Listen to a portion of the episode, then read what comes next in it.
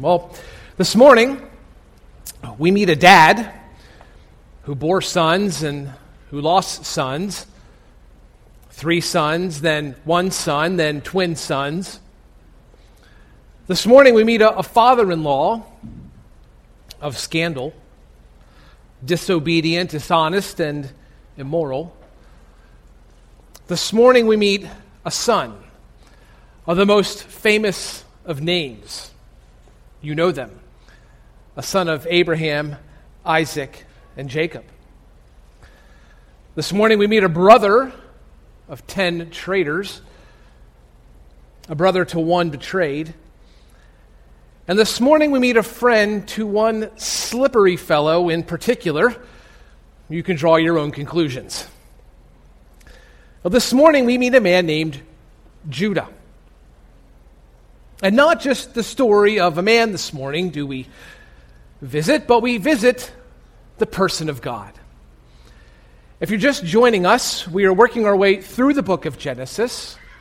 We're exploring the major figures, the patriarchs, but not for the sake of stories alone, but for the sake of God. We are seeing the person of God through these people of God. This morning, we will see three applications of God's mercy in the life of Judah. This will be a mercy that we find for Judah, but Lord willing, a mercy we find for ourselves also. Mercy is God's compassion towards those in need. We have need. You and I are born sinners. We're born destined for hell. We need God to be a God of mercy, to step in and offer us rescue. Well, God did that. God gives us mercy in Jesus. We continue to live then in a fallen world. You and I will have many sins and many struggles in this life. Well, God supplies us mercy. He reaches down to us to give us mercy. We say His mercies are new every morning. Now, last week we discussed grace. Mercy and grace, those words are often used um, similarly, but they do have their differences. They are distinct concepts. Mercy meets a need.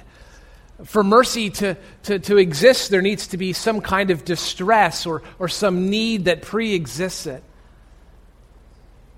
I like the way John Feinberg illustrates this concept of mercy and grace. He writes If I'm in a giving mood, I might find someone and write him or her a check for $1,000. Suppose that recipient is very wealthy and, and doesn't need what I give. Still, the, the recipient has done nothing to merit my generosity, so my gift is an act of grace. On the other hand, suppose I'm in a generous mood and I go to a part of town where the homeless live. I find someone whose clothes are tattered and torn, who has had little to eat for several days. Well, in this case, I write him a check for $1,000.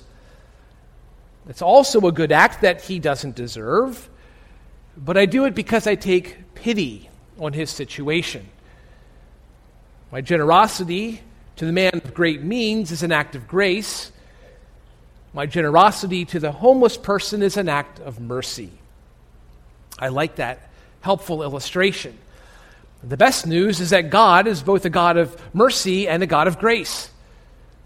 And that's good because you and I need both. We need God's grace and we need God's mercy. We need it both for the condition of our souls for all of eternity, but we need it daily, practically, for living. Well, we will see both elements as we turn to Genesis chapter 38 this morning mercy and grace. Our focus will be on mercy the mercy of God, beginning in verse 1. I want us to see God's mercy toward sinners. As we begin, we need to start at the beginning.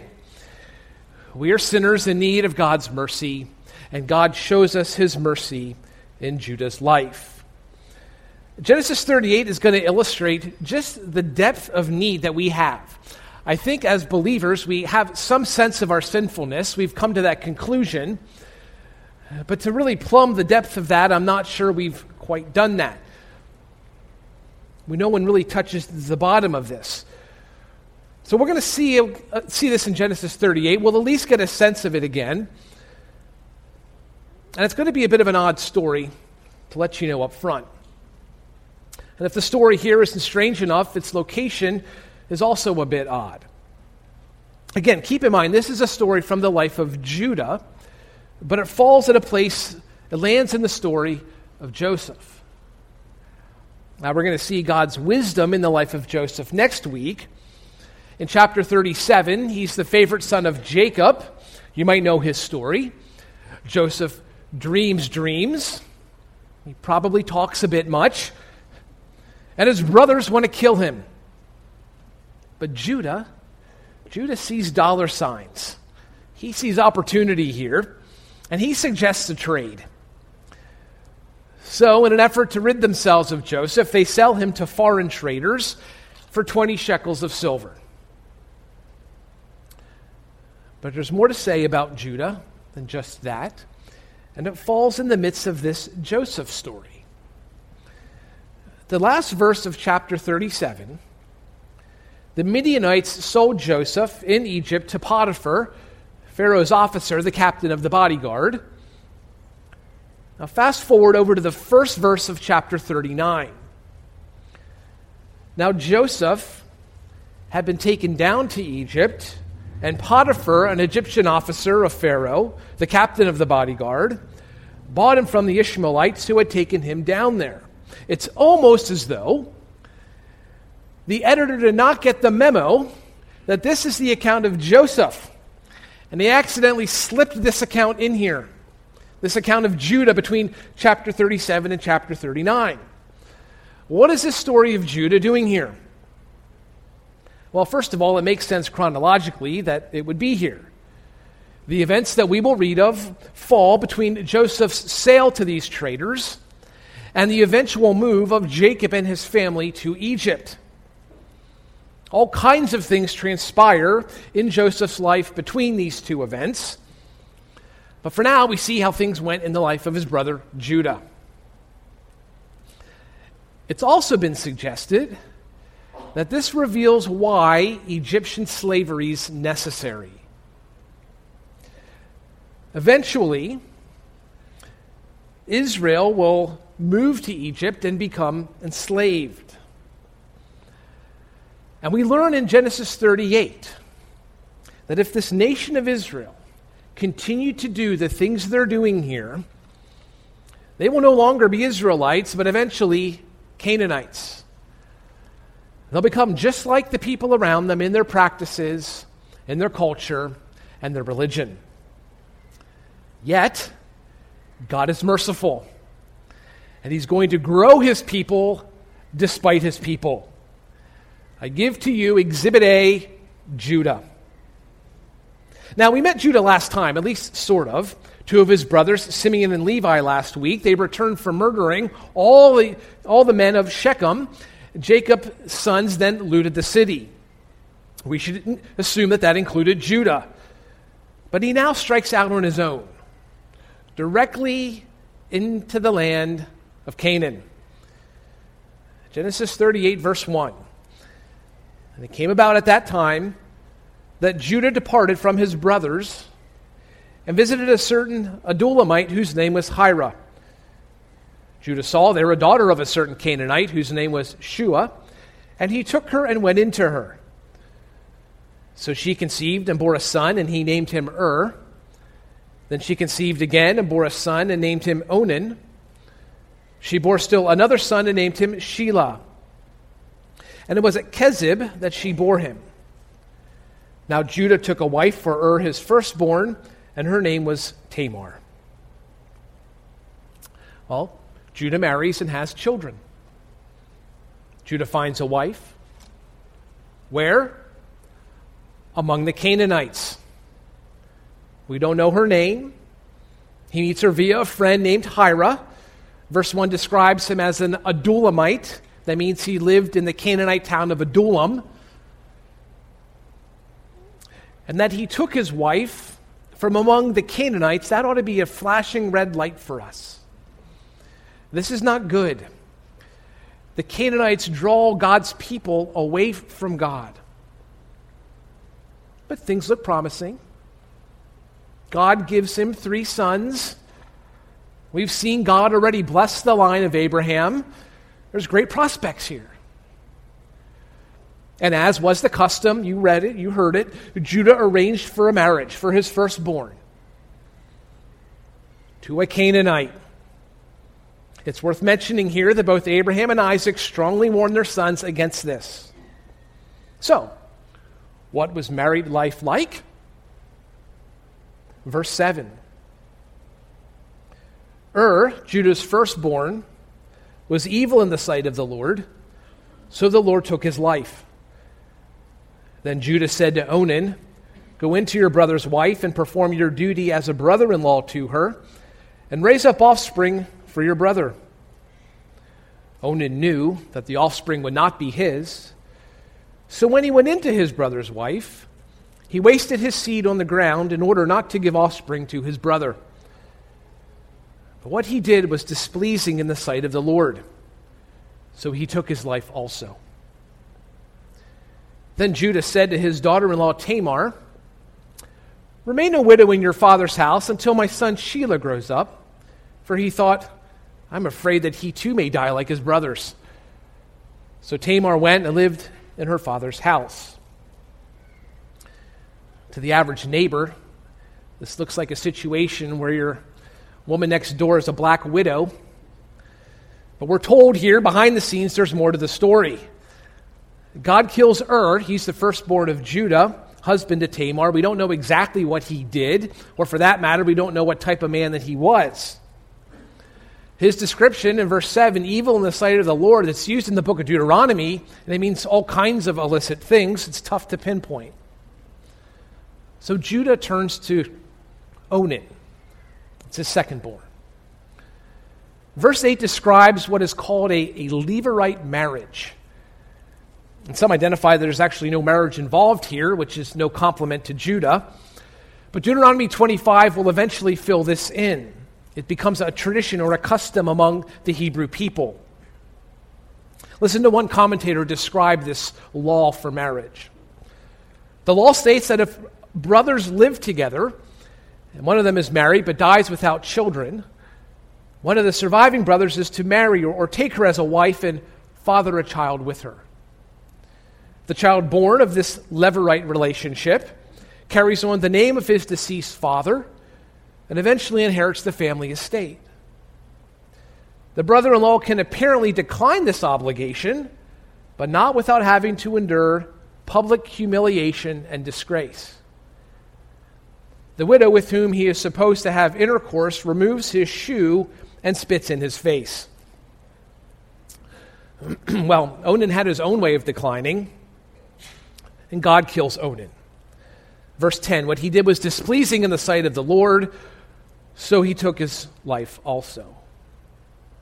You can just imagine Judah's third son, Shelah, sitting at dinner with dad, shaking his head, no. You heard in the text that Judah also remains a big skeptical of this whole thing. He doesn't want to lose a third son. if you look down at verse 11, you'll read his concern. I'm afraid that he too may die like his brothers. Judah's not giving him to Tamar. So Judah sends Tamar home. Verse 11, by the way, equates to a betrothal. We'll come back to that a little bit later. But for now, God's killed two sons, and Tamar remains without children and without a husband. Tamar grows restless. In verse 12, now, after a considerable time, Shua's daughter, the wife of Judah, died. And when the time of mourning was ended, Judah went up to his sheep shearers at Timnah, he and his friend Hira the Adullamite. It was told to Tamar, Behold, your father in law was going up to Timnah to shear his sheep. So she removed her widow's garments and covered herself with a veil, and wrapped herself and sat in the gateway of Enaim, which is on the road to Timnah for she saw that Shelah had grown up, and she had not been given to him as a wife. When Judah saw her, he thought she was a harlot, for she had covered her face. So he turned aside to her by the road and said, Here now, let me come in to you. For he did not know that she was his daughter in law. And she said, What will you give me that you may come in to me? He said, Therefore, I will send you a young goat from the flock. She said, Moreover, will you give a pledge until you send it? He said, What pledge shall I give you? And she said, Your seal and your cord and your staff that is in your hand. So he gave them to her and went in to her, and she conceived by him. Then she arose and departed, and removed her veil, and put on her widow's garments. well, Tamar becomes pregnant by Judah. And I think we do well to pump the brakes here on assigning blame. We need to see that both Judah and Tamar are both victims and culprits. We know that Judah did not give her his third son Shelah as he had promised. Tamar's pulling the calendar pages off the wall one at a time, but still there's no knock at the door. In verse 14, Shelah's all grown up, but still no knock. Either Judah forgot or Judah deceived, and we know that the gene of deception swims in his pool. Well, Tamar plots deception, and her deception is dependent upon the right timing and the right presentation. Judah's now single, maybe more vulnerable to this type of ploy. You see who's traveling with Judah in verse 12? Hira the Adullamite. I'm not blaming him, but bad things always happen when this guy's around. I can't help but read this account and picture Gollum when I read his name. Well, it's sheep shearing season, so Judah's traveling, and he's on a journey to manage his business. Tamar changes clothes. Many women wore veils, but verse 14 emphasizes her change. Verse 15, he thought she was a harlot, for she had covered her face. But her location also mattered. Harlotry wasn't random. Proverbs 8, verse 3 Beside the gates, at the opening of the city, at the entrance of the doors, there she cries out. Proverbs chapter 9, verse 14 She sits at the doorway of her house on a seat by the high places of the city. This is a ancient Near East red light district. Well, they determine a price. Judah promises a goat. Perhaps that's a generous offer in the time. She accepts, but only a pledge is needed. She suggests Judah's seal and his cord and his staff. A seal would be a very unique marker in this case, it's, it's a, a ring. This is something, if you could imagine, a hot wax on an envelope. You might press your seal into it, that type of a ring seal. The cord possibly suspended the seal. Perhaps you could wear it, and the staff might even bear the inscription of his name. And Tamar doesn't want them as a pledge, she wants them as proof.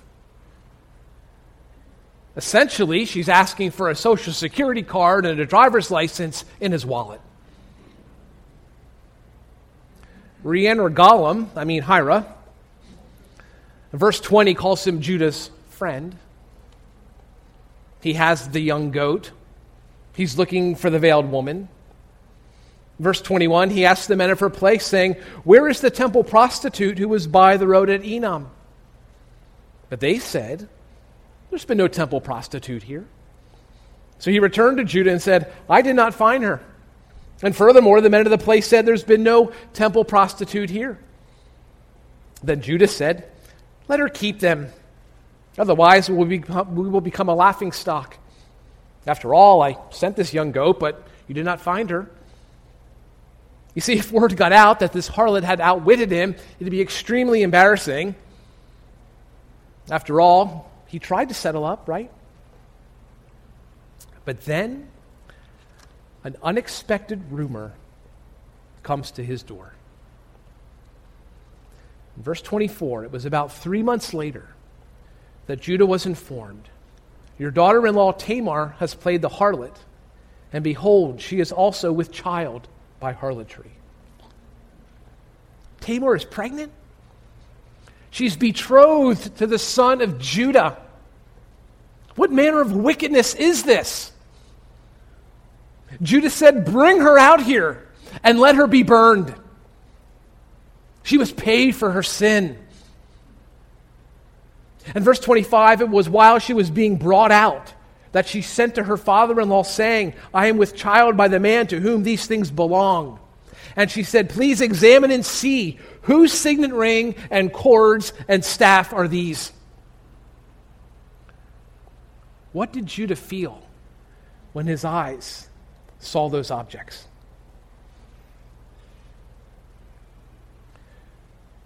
Judah recognized them and said, She is more righteous than I, inasmuch as I did not give her to my son Shelah. And he did not have relations with her again. Now, we may not like the custom, this idea of the Levirate marriage. We may not like, not like these tactics. Judah withheld Shelah, Tamar wooed Judah. But we must like his confession. I mean, we're looking for something to like in this chapter. God grants mercy to the repentant. And God is at work in the lives of the people in this mess. In verse 27, it came about at the time she was giving birth that behold, there were twins in her womb. The exact words used of Jacob and Esau a few weeks back. Moreover, it took place while she was giving birth. One put out a hand, and the midwife took and tied a scarlet thread to his hand, saying, This one came out first. But it came about, as he drew back his hand, that behold, his brother came out. Then she said, What a breach you have made for yourself. So he was named Perez. And afterward, his brother came out who had the scarlet thread on his hand, and he was named Zerah. Now, in Hebrew custom, the firstborn mattered. This was a huge deal to be the firstborn. And again, in the book of Genesis, we see these twins. They're duking it out from the moment of birth. Zerah's firstborn, Perez will overcome him. The younger usurps the older. So, what do we say about a chapter like this?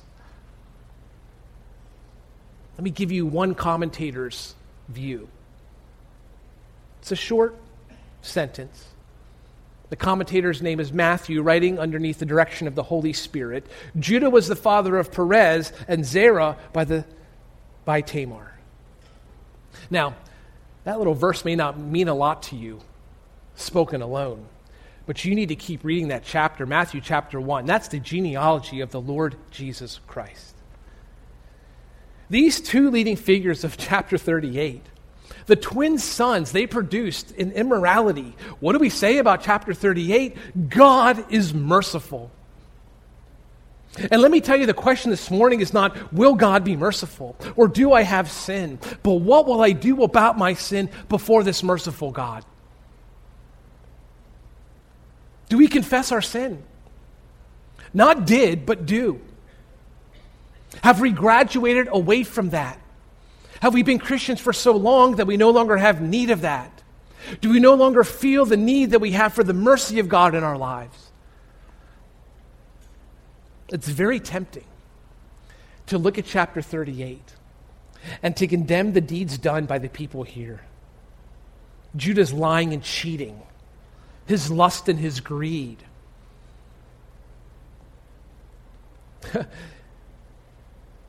Er and Onan, his sons, they're evil in the sight of the Lord. I mean, they had to be pretty bad guys if God killed them, right? Tamar is deceitful and scheming. And Hira the Adullamite, being shady isn't a sin, but he's Canaanite through and through.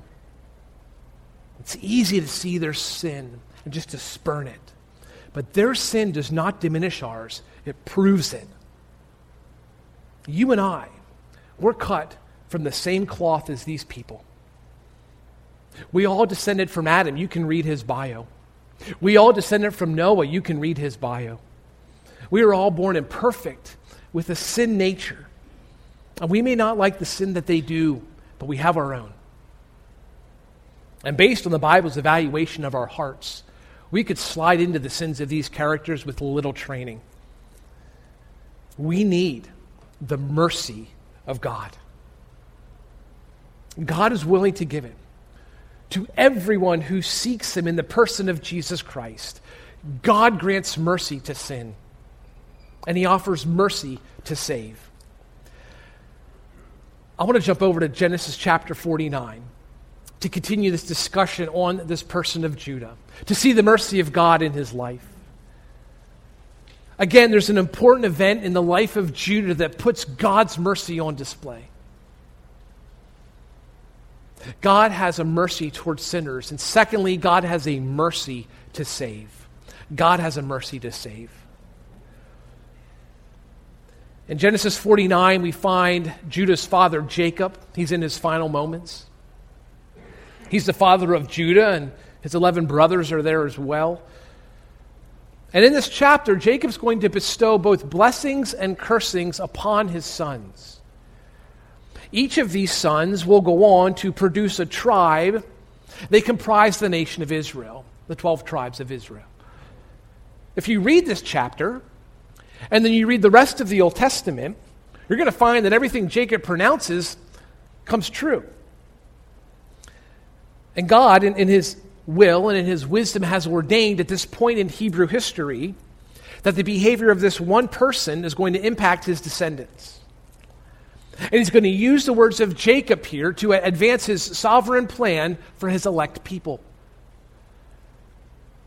In verse 2, Jacob's going to pass over the firstborn. It's a big deal. Remember, being firstborn meant birthright, meant blessing. But Reuben disqualified himself from the blessing because of incest. In verse 5, sons number 2 and number 3, they're also passed over Simeon and Levi. Remember their deeds last week? They're disqualified. But look at verse 8. Jacob now turns to Judah.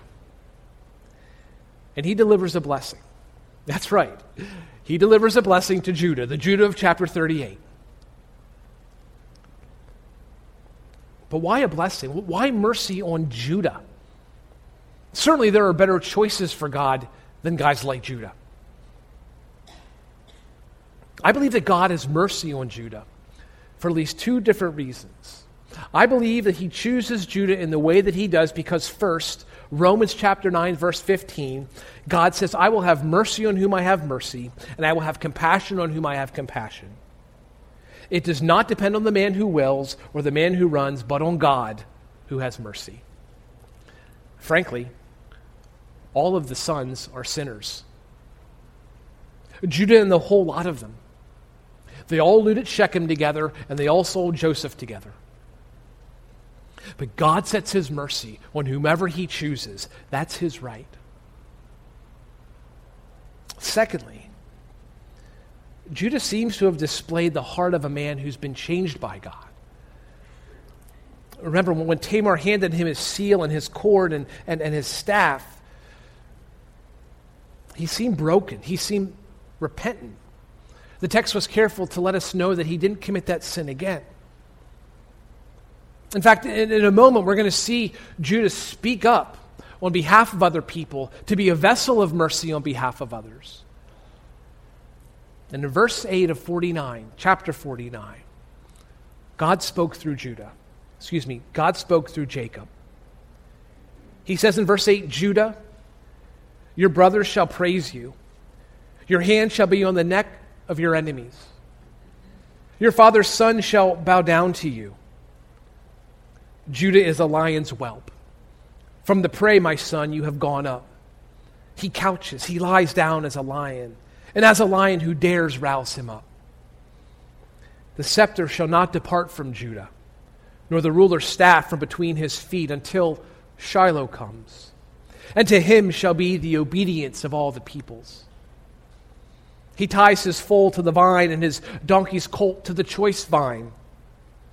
He washes his garments in wine and his robes in the blood of grapes. His eyes are dull from wine, and his teeth white from milk. Judah will be preeminent. The tribe of Judah will rise above all of the other tribes.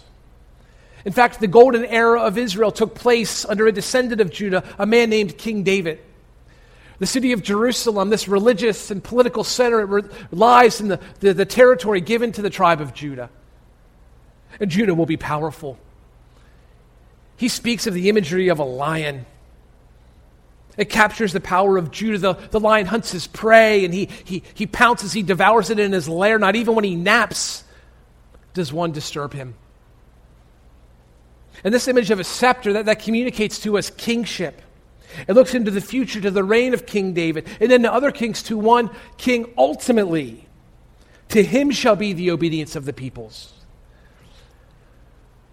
And Judah will prosper. This oracle speaks of a phenomenal harvest. It speaks of the choicest wine and the finest milk. So abundant, so wealthy will he be. God will establish these things through Judah. God gives mercy to save sinners. And someone has come from the line of Judah, someone who's preeminent. The Bible calls him the Prince of Peace. And someone's come through the line of Judah, someone prosperous. The Bible calls him the only sovereign, the King of Kings, and the Lord of Lords. And someone's come through the line of Judah. The Bible calls him the lion and the tribe of Judah. And his name is Jesus. The Bible says that Christ Jesus came into the world to save sinners. And a man named Paul would eventually write, Among whom I am the foremost of all. And Paul hated Christianity. And Paul wanted nothing to do with it. But what did Jesus offer him? You know this. It's the word of the day. Yet for this reason I found mercy so that in me as the foremost, Jesus Christ might demonstrate his perfect patience as an example for all who would believe in him for eternal life. To restate it, Paul says if Jesus can save me, he can save you. If he's perfectly patient with me, he's perfectly patient with you. Paul understood the mercy of God. And if you see this morning also that you have sin. The mercy of God belongs to you. Believe upon Jesus, turn from your sin and, and be saved, be redeemed by Jesus. God grants a mercy towards sinners, and He offers a, a mercy to save. And God gives, lastly, a mercy to share. It's our final point this morning. It comes to us from the life of Judah. God dispenses mercy through his people. Well, if we're looking at the mercy of God through the life of Judah, I want to see just this last aspect to it. It again happens in the account of the life of Joseph. We'll see him next week, as I mentioned. His story goes from Genesis 37 all the way to 50. But Judah plays a role in his life, an important role. In Genesis 43, verse 1, we'll see that. A famine will drive Judah and his brothers down to Egypt. Egypt had food, the promised land had little. And Joseph, this brother that they sold, has risen to become second in command in all the land. And Jacob's family is coming back on a second trip for more grain, but not so fast. Because where they go is no neighborhood supermarket. And the one selling the grain gets to set the rules. And Joseph told them before if you come back, bring your brother. Benjamin was the youngest of Jacob's sons, and he was the full brother to Joseph. You can only imagine the anxiety of Jacob. He already believes he lost his son Joseph. In fact, he's going to ask Judah in verse 6 why did you treat me so badly by telling the man whether you still had another brother? In other words, Judah, why show all of your cards to this king? Judah offers mercy. Judah offers himself. I myself will be surety for Benjamin. You may hold me responsible for him. If I do not bring him back to you and set him before you, then let me bear the blame before you forever. In chapter 44, Joseph performs an encore. He's already tested his brothers, but this is his final act. As they head home, after coming down to Egypt, getting the grain, Benjamin's with them, things are going smoothly. As they head home, he plants a silver cup in the bag of Benjamin. And Joseph then sends his men out and pulls them over. And they do a search. What do they find in the bag of Benjamin? In verse 14, they came to Joseph's house and fell to the ground before him. Then Judah spoke. Therefore, when I come to your servant, my father, and Benjamin is not with us, since his life is bound up in the life of this lad, when he sees that he is not with us, he will die. Thus your servants will bring the gray hair of your servant down into the grave in sorrow. For I became surety for this lad, for Benjamin, to my father, to Jacob, saying, If I do not bring him back to you, then let me bear the blame. Now, therefore, please let me remain instead of this lad as a slave to you. And let Benjamin go up with his brothers. For how shall I go up to my father if the lad is not with me, for fear that I see the evil that would overtake him? What's happened to Judah? This is amazing. He's preeminent among all the brothers, offering himself. It's as an act of mercy for Benjamin, but also for his father. A truly, God's been working in this man's life, becoming a beacon of mercy on behalf of God. It gets even better. I have just one more example. Chapter 46, verse 28. Eventually, Jacob and all of these brothers, they're all going to move down to Egypt. And as they close the distance, as they near the land of Egypt, Judah would make first contact. Jacob taps Judah to go out and make contact. Jacob sent Judah before him to Joseph to point out the way before him. What's the big deal? Judah separated Jacob from Joseph. It was his idea to earn 20 shekels of silver in the sale. Judah separated father from son, father from favorite son. He now reunites them. What a mercy that God would perform such a thing to bring the life of this man full circle. Judah became an instrument of mercy in the hands of God. You need to know this morning, believer, that God dispenses his mercy through his people.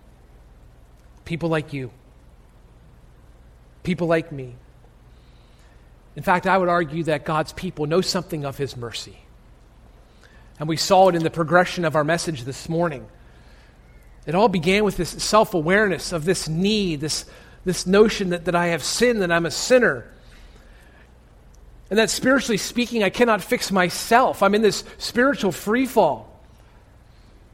And then Jesus comes along. God offers us a mercy that can save us in the person of Jesus. And it redeems our lives, it, it changes our lives. And now we share God's mercy because we've experienced it and we have something to tell people about. Titus chapter 5, verse 3. Chapter 3, verse 5, we receive the gospel in our sin. He saved us not on the basis of deeds which we have done in righteousness, but according to his mercy. Now, maybe you were working really hard to please God, but God said, No, here's my mercy. Or maybe you were running really hard away from God, and God said, No, here's my mercy. But while you were in sin, God gave you mercy. You've received it, you've experienced it. And we then received a transformation in our soul. 2 Peter chapter 2, verse 10. 1 Peter chapter 2, verse 10, if you're following. For once you were not a people, but now you are the people of God. You had not received mercy, but you have received a mercy. We're fundamentally changed. Who we are, at the core of what we're about, that's transformed. And we receive comfort in our affliction so that we can then be vessels of mercy to others afflicted. 2 Corinthians chapter 1 The Father of mercies and the God of all comfort has comforted us in our affliction so that we will be able to comfort those in any affliction with the comfort with which we ourselves are comforted. No one can speak to pain like the Christian. No one has experienced the mercy of God in the midst of pain like the Christian. And if we've been attentive and watching and listening and learning to what God teaches us in our pain, we have a mercy to share with others in pain. God, this Father of mercies, makes you a vessel of mercy. It's a mercy to sinners, it's a mercy that saves, and it's a mercy to share. Let's pray.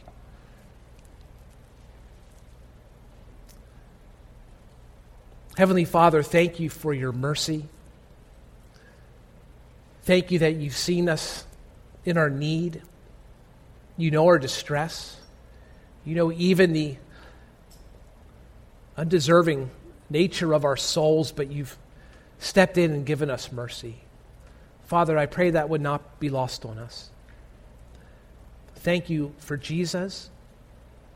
Thank you for saving us. I pray that we would be vessels of mercy, that you would change us and transform us and give us spiritual gifts and skills and abilities to be able to, to minister to other people. Father, you've been so kind to us. May we be kind to others. It's in Jesus' name that we pray. Amen.